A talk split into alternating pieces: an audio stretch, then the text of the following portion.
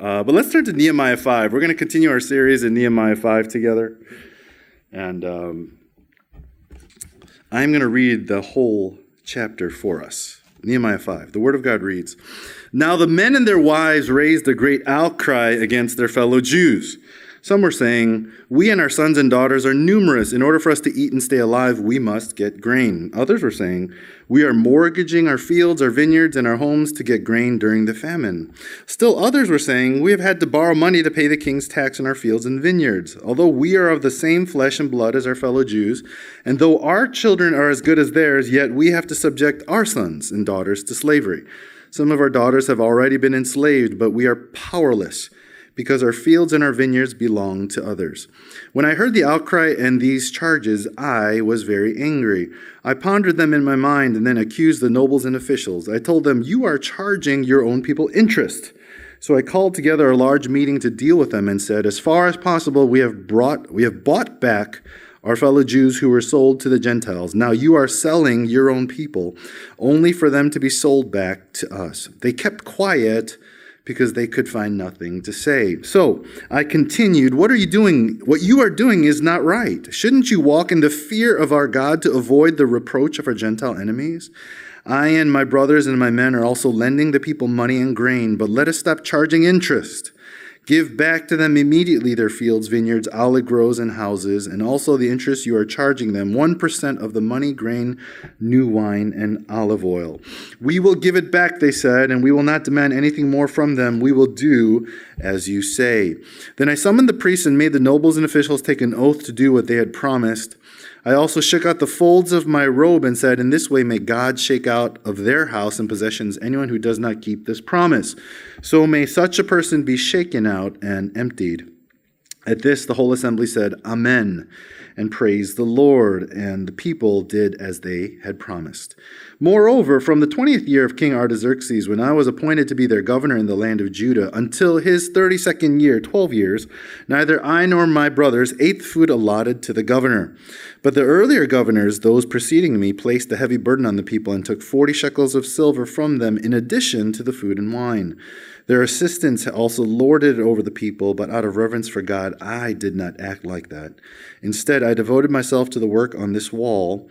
All my men were assembled there for the work. We did not acquire any land. Furthermore, 150 Jews and officials ate at my table, as well as those who came to us from the surrounding nations. Each day, one ox, six choice sheep, and some poultry were prepared for me, and every ten days, an abundant supply of wine of all kinds. In spite of all this, I never demanded the food allotted to the governor because the demands were heavy on these people. Remember me with favor, my God, for all I have done for these people. Let's pray. And then let's get into the sermon. Father, we thank you so much for your word. We thank you for the ways that you've been speaking through us through the book of Nehemiah. We pray that you will continue to do so. We want to be a church that's blessed by you. We want to be a church where you love dwelling. And so, God, teach us how to be those people and to take our responsibility as members of this church seriously to the, to the point where we want your blessings and uh, we hunger for it all the time. God, make us that church. In Jesus' name we pray. Amen. You know, it's been a while since I preached from Nehemiah because of Easter and then because of the holiday. So, what I'd like to do right before I begin is I kind of wanted to recap what we've been studying about Nehemiah so far so that we remember the story. And then, secondly, I kind of wanted to recap some of the themes that we've kind of covered up until now. And then I'll kind of continue into uh, Nehemiah 5. Uh, it's a very simple, the book of Ezra and Nehemiah was one book. Uh, they were exiled. The, the, people of God, the Jews, were exiled to um, Babylon, but God is now calling his people back to Jerusalem.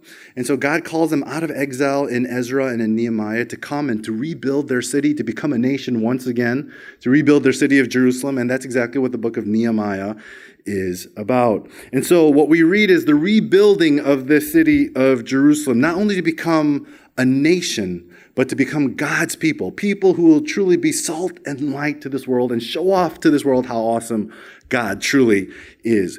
Uh, to revisit some of the themes, we said in chapter one that God has called all of us to be ministers, and God wants to use all of our lives to show off how amazing God is. In chapter two, we said that um, each one of us has been given an eternal purpose by God. And if we take that seriously enough, God can actually use our lives powerfully to make an eternal impact in our world through the lives that we have here on earth. Um, and then in chapter three, we said that that eternal purpose revolves around service, serving God and serving his people. And then in chapter four, we learned that those who actually choose to live for their eternal purpose uh, will be persecuted, will come under attack, just like the people of God, you know, were. And so we learned how to handle the attacks of the evil one. So we get to chapter 5 today, and we see that the people of God are under attack once again, but by a different type of enemy. They're being attacked internally. And what we find out in our passage today is that hearts eh, among the Jews have become corrupted right? And people are no longer living according to the values of the kingdom, but now what they're doing is they're choosing simply to operate their lives. How? By the desires of their hearts, you know, and our desires of our hearts you know, yeah, some of them, sometimes it's awesome, sometimes they're great and beautiful, but a lot of times they're really deeply sinful. And that's what we're going to discover in our passage today. And this is how we're going to attack Nehemiah 5 today. I'm basically going to retell the story just in case you didn't quite get it, so that you know exactly what's going on and what the issues actually are. And then I'm going to end our message today with three applications. Okay, so that's what we're going to do. Um, at the beginning of this chapter, in verses 1 to 5, we kind of learn the situation that's going on. The Jewish people, they, most of them were farmers farmers. Okay, so most of them made a living every single day working the land, you know, selling their crops so that they can have enough to eat at home and to make some money for the future. And but the thing is, the Jewish people, because now the Jerusalem walls had to be rebuilt, a lot of them had to give up their farms so that they can build walls in the city. And many of them were happy to do so, and they were totally fine with it. But the challenge was this the moment that they moved to the city outside of their farms, now they had no money to buy food. How are they gonna eat? How are they gonna survive? How are they gonna support their family? Who, who might be back at home on the farm. And so, what they decided to do was they decided to allow other people to work the land for them so they could sell their crops and make income. That's the mortgage that's referred to in verse 3 here. But the thing is, what we also discover is that the king's taxes for the land that they were working still needed to be paid. But once again, there was an income situation, there was an income problem, so they need to make more money. But the problem is, a lot of times they didn't have the money to pay the king's taxes. They barely made enough even to put food on the table. And so what ended up happening is a lot of times they had to sell their children to other people for money, and their children became enslaved for payment. Now, that's how bad the situation was. Honestly, I have two children. I can't imagine getting to the point in life where I have to sell my children into slavery in order for us to eat and survive. That's just a horrific, horrific situation. And so, can you imagine that just absolutely horrific. And, and if I didn't mention it, there was also famine going on as well. So the bottom line was financially, things were, weren't just tough for people, they were dire. It was a very bad situation.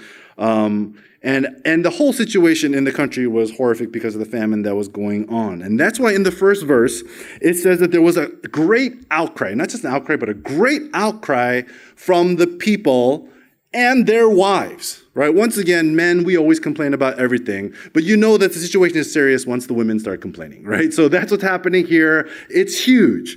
But the outcry really is really interesting. The outcry wasn't against the poverty or it wasn't against the famine. The outcry was directed at the rich Jews, right? And the reason why is because these rich Jews who had a lot of money decided, oh my goodness, what a great opportunity for us to get really rich off the blood and sweat and families of our fellow brothers and sisters who we go to the same church with, right? And so they lent out money at huge interest rates, and if the people couldn't pay, there was more enslavement and greater debt. This is the situation. And so all of a sudden, Nehemiah finds out that this is all going on, and he becomes furious in verse 6. And he was furious for two reasons. And here's the first reason. The first reason why Nehemiah is furious is because everything that these rich Jews were doing absolutely violated the laws of Moses. Okay, three times in the Old Testament law, it is specifically stated extremely clearly that Jews are never to charge interest to other Jews, whether it's in borrowing money, fields, lands, or anything. Exodus 22, Leviticus 25, but here we're going to put up Deuteronomy 23. Right? just look at these words here Deuteronomy 23, 19 to 20. It says, Do not charge a fellow Israelite interest, whether on money or food or anything else that may earn interest. You may charge a foreigner interest, but not a fellow Israelite. And here's the reason why so that the Lord your God may bless you in everything you put your hand to in the land you are entering to possess. Right? Do you see this verse? It's a huge verse. Not only is it telling these people that it vi- what they're doing violates God's laws um, when you charge interest to a fellow brother or sisters, but it says that if you do, then God has every right to withhold his blessings from what we're trying to do here, which is trying to build this new city in the new land that we just got. Right? So by violating this law, Nehemiah is absolutely furious. And he's furious not only because these rich Jews violated the law of God, but because they have absolutely no compassion. Right? And this is, you know, I'm, this is the big one here. You know, it's really fascinating. These rich Jews, they don't mind charging interest to starving people. It's horrific. They don't mind obtaining a few more slaves for their own kingdom at the expense of breaking up other families and at the expense of breaking up churches. I'm going to call them churches, right? Or the church itself. They don't mind getting rich at the expense of their neighbor. But what made it completely worse and what made Nehemiah like truly furious was by doing so, it invited the curse of God upon their nation. And that's huge right? This verse says that you are not to charge interest so that the Lord God will bless you in the land that you are entering to possess. And they just got this new land and they're trying to possess it. And so they want the blessing. If there's anything you need when you're trying to enter into a new land and to become the nation of God, it is the blessings, it is the protection, it is the provision of God Himself. He's got to show up, He's got to be there. But by doing so, by charging interest, they are basically saying, We don't care. We don't need it. We don't want it. We don't need you, God, to be your people. We just want what we want. You know, these guys, they're, they're, they're just they're being attacked by outsiders. We learned that in the previous chapter. They're struggling just to survive. People are starving. And then all of a sudden, these rich Jews act in a way that are standing directly in the way of God blessing his people. And that was the tipping point for, for Nehemiah. So he becomes absolutely furious. But secondly, he was furious because he, in his heart and in his mind, and maybe in us as well, he just couldn't fathom how his Jewish brothers, these rich Jewish brothers, could take advantage of other people within the church, right? Especially because they're starving. You know, the situation is so dire. How could they be okay with deepening their pockets at the expense of seeing their brothers and sisters go hungry and die and become slaves once again. I mean, how can a follower of God be okay with that? And the reason why he's, he's furious is because of the injustice, right? And, and the thing is, you have to understand the history a little bit, which we probably didn't explain in the past. But you have to understand the history of what these Jews had to go through in order to get to Jerusalem to rebuild the city for you to understand why he's so furious. You know, verses 8 and 9, I'm going to read this. It says, As far as possible, we have bought back our fellow Jews who were sold to the Gentiles. Now you are selling your own people only for them to be sold back to us. They kept quiet because they couldn't find anything to say. So I continued, What you are doing is not right. Shouldn't you walk in the fear of our God to avoid the reproach? Of our Gentile enemies. And what he's saying in these verses is huge. He's saying, look, as a nation, on our way to Jerusalem, we visited all these other cities in the Gentile country to literally go and buy back the Jews from those cities so that we could all together as one nation build this city together. We literally spent millions of dollars in 2022 value money millions of dollars buying back these Jews so we could rebuild this city together. But look at now, look now at what you're doing, right? You are enslaving the people that we literally just spent millions of dollars freeing from slavery. Does that make any sense to you? And the reason why we did so, and the reason why we generously spent all this money and showed these Gentile people all this generous money is so that we could show them how amazing and beautiful, generous, and gracious our God really is. This is what we want to show to these Gentile nations. But when you start to enslave the people that we just freed, what kind of picture are you painting about our God? what kind of message are you really sending to these Gentile nations about what we really value and who we're really all about? It really kind of highlights that how we live as Christians today really is on display for the whole world to see, isn't it? Right? So Nehemiah commands them to return everything that they've taken because this is not what the people of God do. And so these guys promise to return everything. But does he believe them? No, he doesn't. He says, okay, I know you guys said yes, but I'm going to get all you guys together publicly in front of everybody. I'm going to make you guys take an oath in front of everybody. And then he did. But then does he still trust them? No, he doesn't because he knows people. And so he says, you know, just in case, I know you guys said you would. But I'm going to actually curse you if you don't do this. I didn't, I didn't realize they had the power to do stuff like this. But I'm going to curse you guys, and I'm going to make sure that all your families and you guys are all cursed if you don't follow this. So publicly, we're going to do all that too. And that's what they did. And, they, and verse 13 says that they all said amen, and they did exactly what was promised, which is awesome. Okay? So that's the story. Is it a positive story? Is it a great story? I don't know. It's a rough story poverty, starvation, famine, gouging, curses, slavery, distrust, right? It's a pretty huge story. But what can we learn from it thousands of years later? And if there's one thing that I just want to highlight, this is what I want to highlight.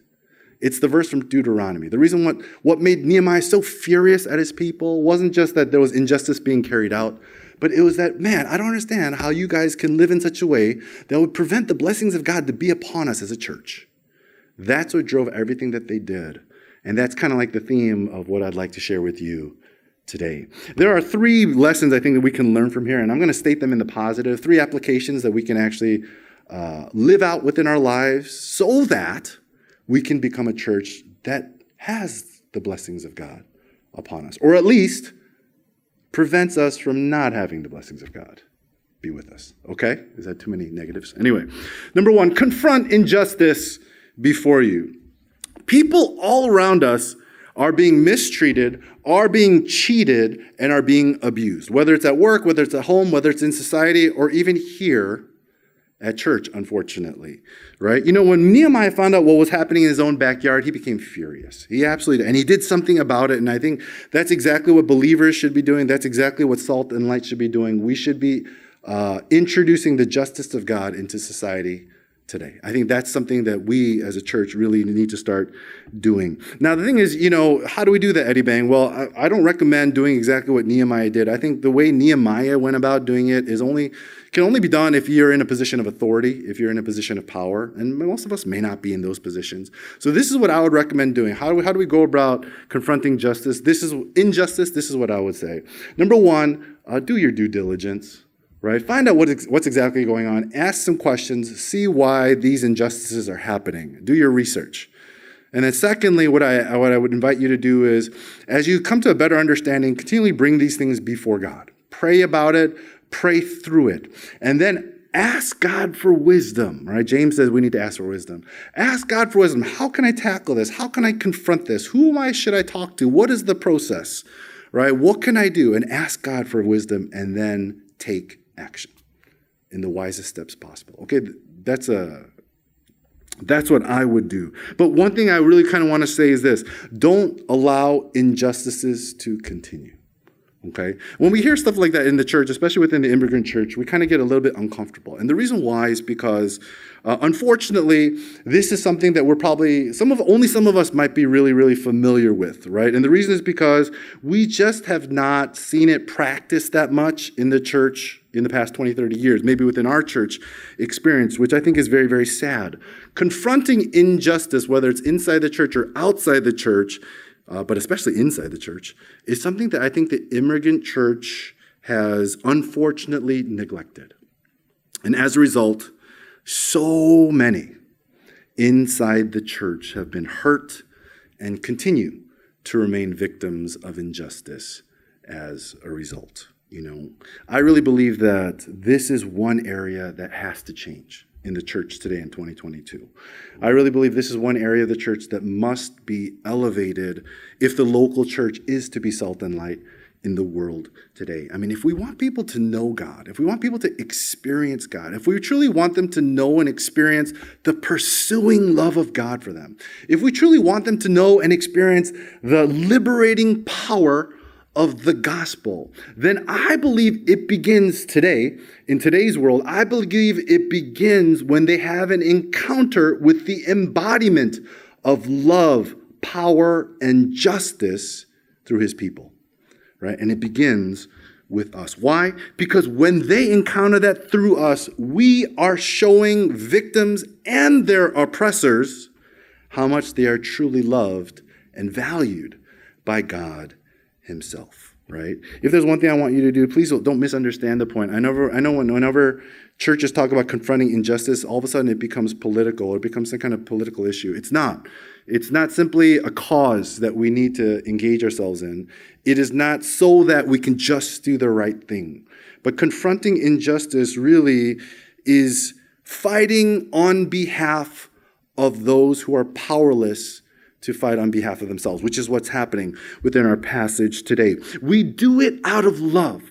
We do it out of love for God's truth, out of a desire to reflect his character in this world, and a desire to love his people just as he would. Those who are trapped, entrapped in their situations, and those who are enslaved in their sins. That's exactly what God did for us when He saw us helpless and powerless against the sin that so powerfully enslaved each one of us. That's why He sent His Son, Jesus Christ, to free us from that, right? That's the gospel. And now He's trying to call us, and He's calling us to do exactly the same thing. I wanted to share an example with you today of uh, confronting injustice that might illustrate it or might inspire you to do so. But as I thought about it uh, more deeply, I kind of thought that an apology was more appropriate. You know, I know many people in the church, or in the past, I should say, have been abused and hurt by the church and hurt by church leaders in the past. And you may have felt like there was no one who was willing to fight on your behalf, especially when you felt helpless in your suffering. And to make things worse, you might have even been convinced that abuse was the accepted and promoted culture of the church because many of our leaders seemed to be practicing it and no one was fighting against it. And I want if, if that's you, I want to say that I'm truly sorry that we did that to you.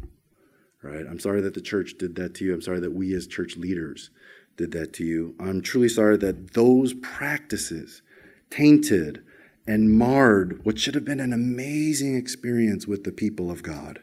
An amazing experience that was designed to reflect the good and perfect love of our Father for you. Right? What we did was wrong, and I am sorry that that happened. Now, you know, the thing is, I can't control what happens outside of FLM or in this world, but as long as I'm the leader here, I will do all that I can to make sure that we conduct church and operate church and that my leaders operate in such a way that we do everything that we can to reflect the character of Christ the best that we can, right? And if anything falls out of line, you have to let me know. If I fall out of line, you have to let me know. And I and please, always, you have a direct line to my phone, to my email, to everything. I, I just want to reflect the character of Christ because I believe that by reflecting the character of Christ, we have the best chance to inviting the presence of God and here with us and for us to grow together and to be the church that we were always meant to be. So, um, and if you guys, if there's anyone watching at home and maybe you're just listening or maybe you're just watching, you know, if you come to FLM or not, it's okay. That's not the goal. The goal is for you to come back to Christ. And if you ever need help doing that, please contact me. I'll I'll do everything I can to get you back on track with God, whether you end up coming to FLM or not. Um, with all that said, uh, let's let's use our lives to confront injustice right? Um, one thing I want to say really quick before we move on is confronting injustice easy? No, it's not. Uh, things might get worse as a result of you bringing this up. You know, we might even get persecuted for it. But we confront injustice uh, ultimately because we just want to please God. And ultimately because we want to reflect his character in this world, right? And ultimately it's because we trust in his justice. We trust in his character and not in ours. And therefore, we will always leave the results up to him. Regardless of how things turn out today when we confront injustice, God will always be the ultimate vindicator. He will always bring about his justice. All sin will one day be destroyed. All evil will be destroyed and punished. And one day his true justice will reign. So while we have these lives here on earth, let's use them to reflect his justice and his character in our society and especially within our church today. Number two, let's be compassionate. Um, you know, a Christian's response to suffering, poverty, famine, and slavery in our world today, especially of our own people, should be compassion. Okay? If you saw that your grandfather was starving or if you saw that your kids were starving, the last thing that you're going to think about is how can I profit off of my daughter's starvation? Right? That's no one thinks like that. Well, they did.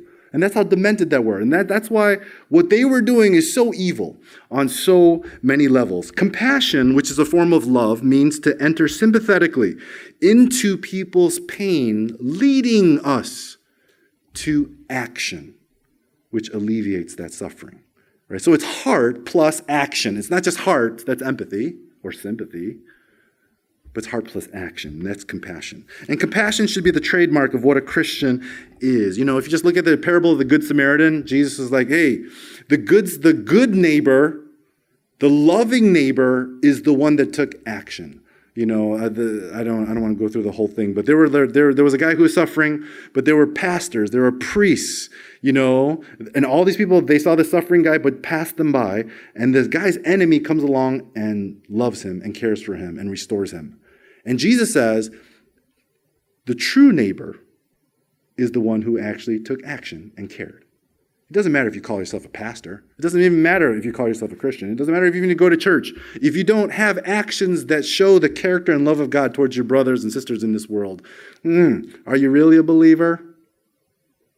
Right? That's what he's saying.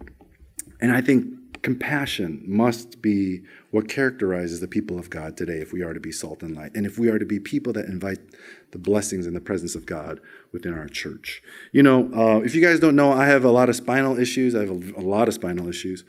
And the first time I, my spine, uh, I got into a spinal accident about 20 years ago in Chicago. I was bedridden in the hospital for about two weeks and then for about one and a half to two months back at home. And it was the most lonely and depressing time for me. I don't, I don't know if you've ever been injured significantly, but it's just very lonely being stuck in a bed for two months. Okay. But I, I literally, this is my chance to brag about my church. I went to the best church in the world back then. And um, you know, people would come over every day after work. People would come over every day after school. There was one guy who, just to play games, just to eat with me, just to watch TV with me, and that's it. You know, one guy even took vacation time so that he could hang out at my house all day, right? That's huge. You only get two weeks in America. It's not like Australia where you get four weeks. And he took one of his two weeks vacation time just to hang out with me. And I felt so loved, I felt so valued, and that was absolutely amazing. Can you imagine going to a church where you just knew that if anything happened to you, you were confident that someone was going to pray for you, care for you, and try to just be with you no matter what was going on within your life? I mean, that would be a church that I want to commit myself too. Are we there yet? Kind of. There are some great leaders that we have. There's some great people we have within our church. But I don't know if that's what really people think about when they think about FLM. They don't think about that church that really cares for others that well. But I'd love for us to move in that direction. Because if there's one thing that I learned, it's this compassion breeds compassion. You know, the moment you experience something like that, that's when you that's when all of a sudden you get awakened to how much you don't do that for other people and you want to do it for other people. And so because of that experience, I've learned, wow, Church can be like that. I can be like that. And hopefully that's something I can bring more to the table. And hopefully that's something we can all bring to the table. Don't wait for someone to be compassionate to you first.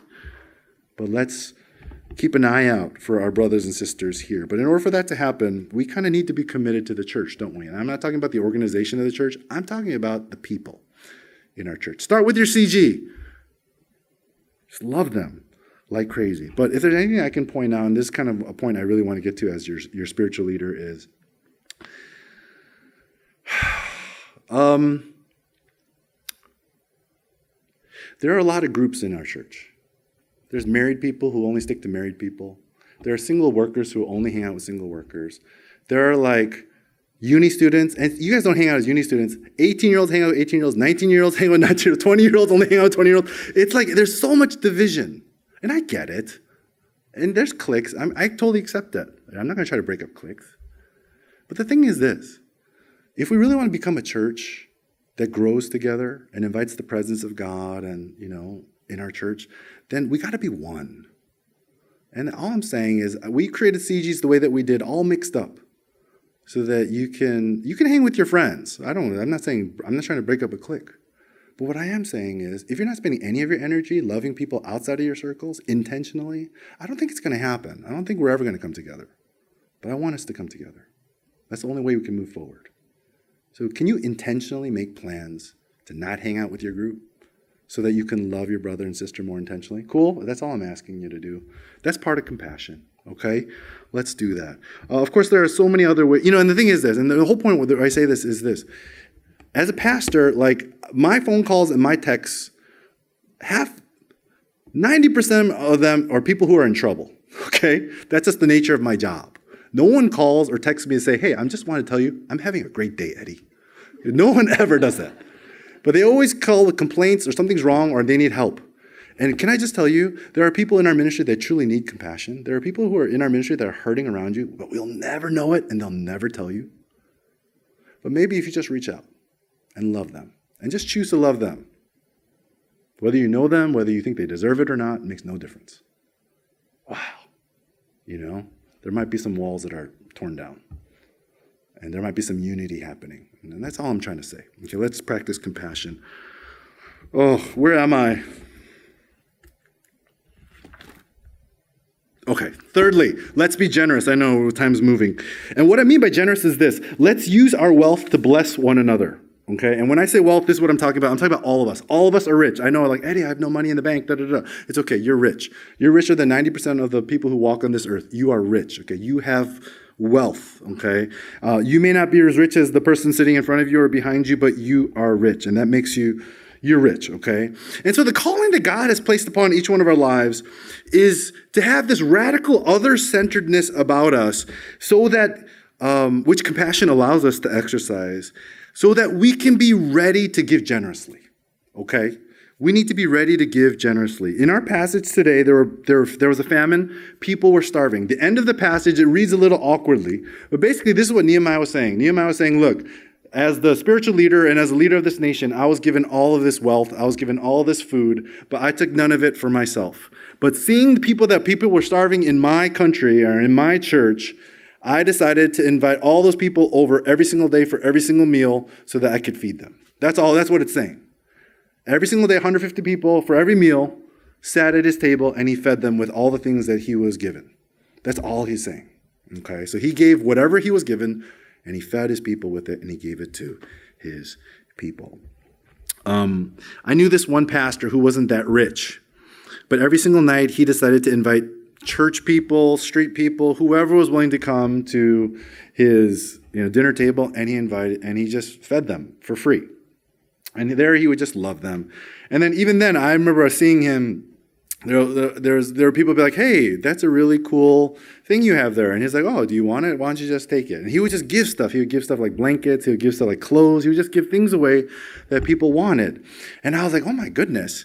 And the thing is, he wasn't even that rich. And so I was like, dude, how do you do that? Even though you don't have that much, you still even give away, even though you don't have much to give away. And what he said was something that I'll never forget. And this is what he said. He said, there's a, Eddie, there's a difference between being poor and having a poverty mentality right?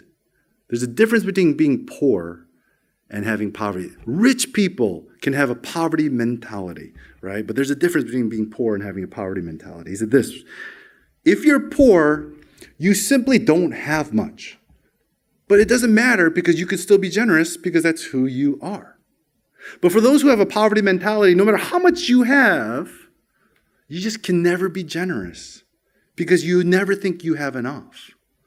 But when but you can be actually really poor, but if you understand the Father that you serve and how rich and generous he is in his nature towards all of his children, then you never have to worry about never having enough. People who are generous are convinced that they that their God is rich and generous and will always take care of his children. Therefore, we're always liberated. We're always in this liberation state to give generously to all who need it around us, right? And so I, I, believe that's who we need to be. And when your brothers and sisters, especially within the church, know that your generosity is coming from a heart that's practicing and trusting in God, that kind of stuff changes your life. When I was a youth pastor back in Chicago, um, I had this one uni student who just graduated. He worked one whole year. He wasn't rich whatsoever. He worked one whole year and worked really, really hard, blue collar job to save up for this absolutely junk of a car. It was the worst thing in the world. It had holes and rusted holes in the side. There were like holes in the upholstery. It smelled like the funky car smell that you would never buy, but only poor people buy. He bought that car, but he was so proud of it, loved it. You could hear him coming to church from like 500 meters away. This is him. Anyway, during that time, I was a poor single guy too and I had come across some really difficult financial. Uh, I was during. I had a financial crisis during that time. I remember. Anyway, the next morning I received this uh, envelope uh, in the mail. You know, he just hand delivered it the night before. I opened up this envelope, and the card says something like, "I just thought if you need help, here you go." And inside that envelope was a set of keys to his car. Right now, I I didn't get hardly. I'm not going to sell that. You can't even get anything for that car. It's a piece of junk. But the whole point was he was willing to give up his most precious possession to help me out as a brother. Till this day, I don't hold anything back from him. No matter what he asks me for, I just say yes. Because at that time, he was willing to give his most precious possession to me in order to help me out. That kind of stuff changes you. And that's what church should be about. You know what I'm saying? That's what church community should be about. But more importantly, because of that one experience, once again, generosity breeds generosity. Uh, my hope and prayer is that I can have that kind of same heart towards anyone who goes to my church as well. I'm not as generous as he is, but because I've seen it, I want to go in that way. And I know, and I, and I saw exactly how it can go. And so I hope we can all be like that today. Confront injustice, be compassionate, be generous. Those reflect the character of Christ and are desperately needed within our church today and in our world today. But to close, I just kind of want to reemphasize one thing. Um, what all of us need to understand is that God is a loving Father, right? He just loves us to death. And as a loving Father, all he wants to give us is good and perfect gifts. He wants to bless us and to bless our church in such a way so that this, this place, your lives, can be the place where he loves to dwell. That's it. Right? That's what he wants. He saved us so that he could dwell within our hearts. He planted this church so that we as a ministry could have his presence all the time. So that he could be here But it's abundantly clear all throughout Scripture that God not only gives instruction on how to live, but He also gives us warnings on how not to live. And to, to, to sum it all up, He's basically saying, look, just reflect the character of my Son Jesus. Know who I am and operate your lives in such a way that reflects my character, that you trust in me with all that you have. If it took the death of my son to destroy this sin, and to confront these injustices in this world, then isn't that what you are to reflect with your life? Right? When those who are suffering and those who are powerless and helpless in their situations are there right in front of your eyes. I sent my son to die for you. Reflect his character and be compassionate and go and do something about it. And if you truly understand my heart and all that I am, and if you understand your calling, your eternal purpose, then be generous with who I am, knowing that I am backing you so that you can confront injustices, be compassionate generously with your life. So that why? So that He can dwell with us and so that people can truly see how awesome and beautiful and generous and gracious our God is through our lives. That's it.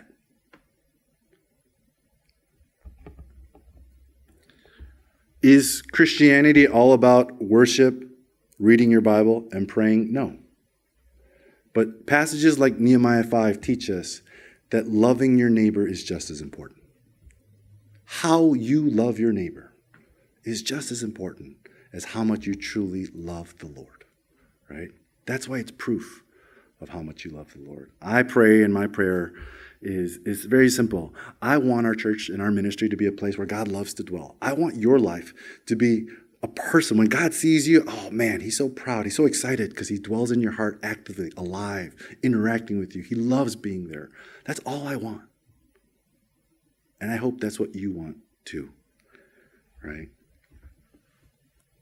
So let's love God with all that we have, but let's sure let's make sure that we love our neighbors as well. Let's pray.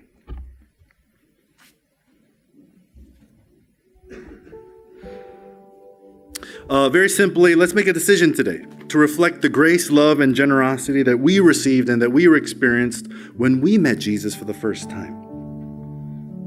If there are people that you need to forgive, let's do so. If there are people that you need to apologize to, let's do so. If there are recommitments that need to be made to God and to the church, let's do so.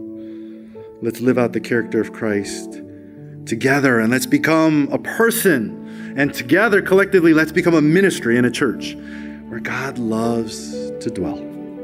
Let's pray.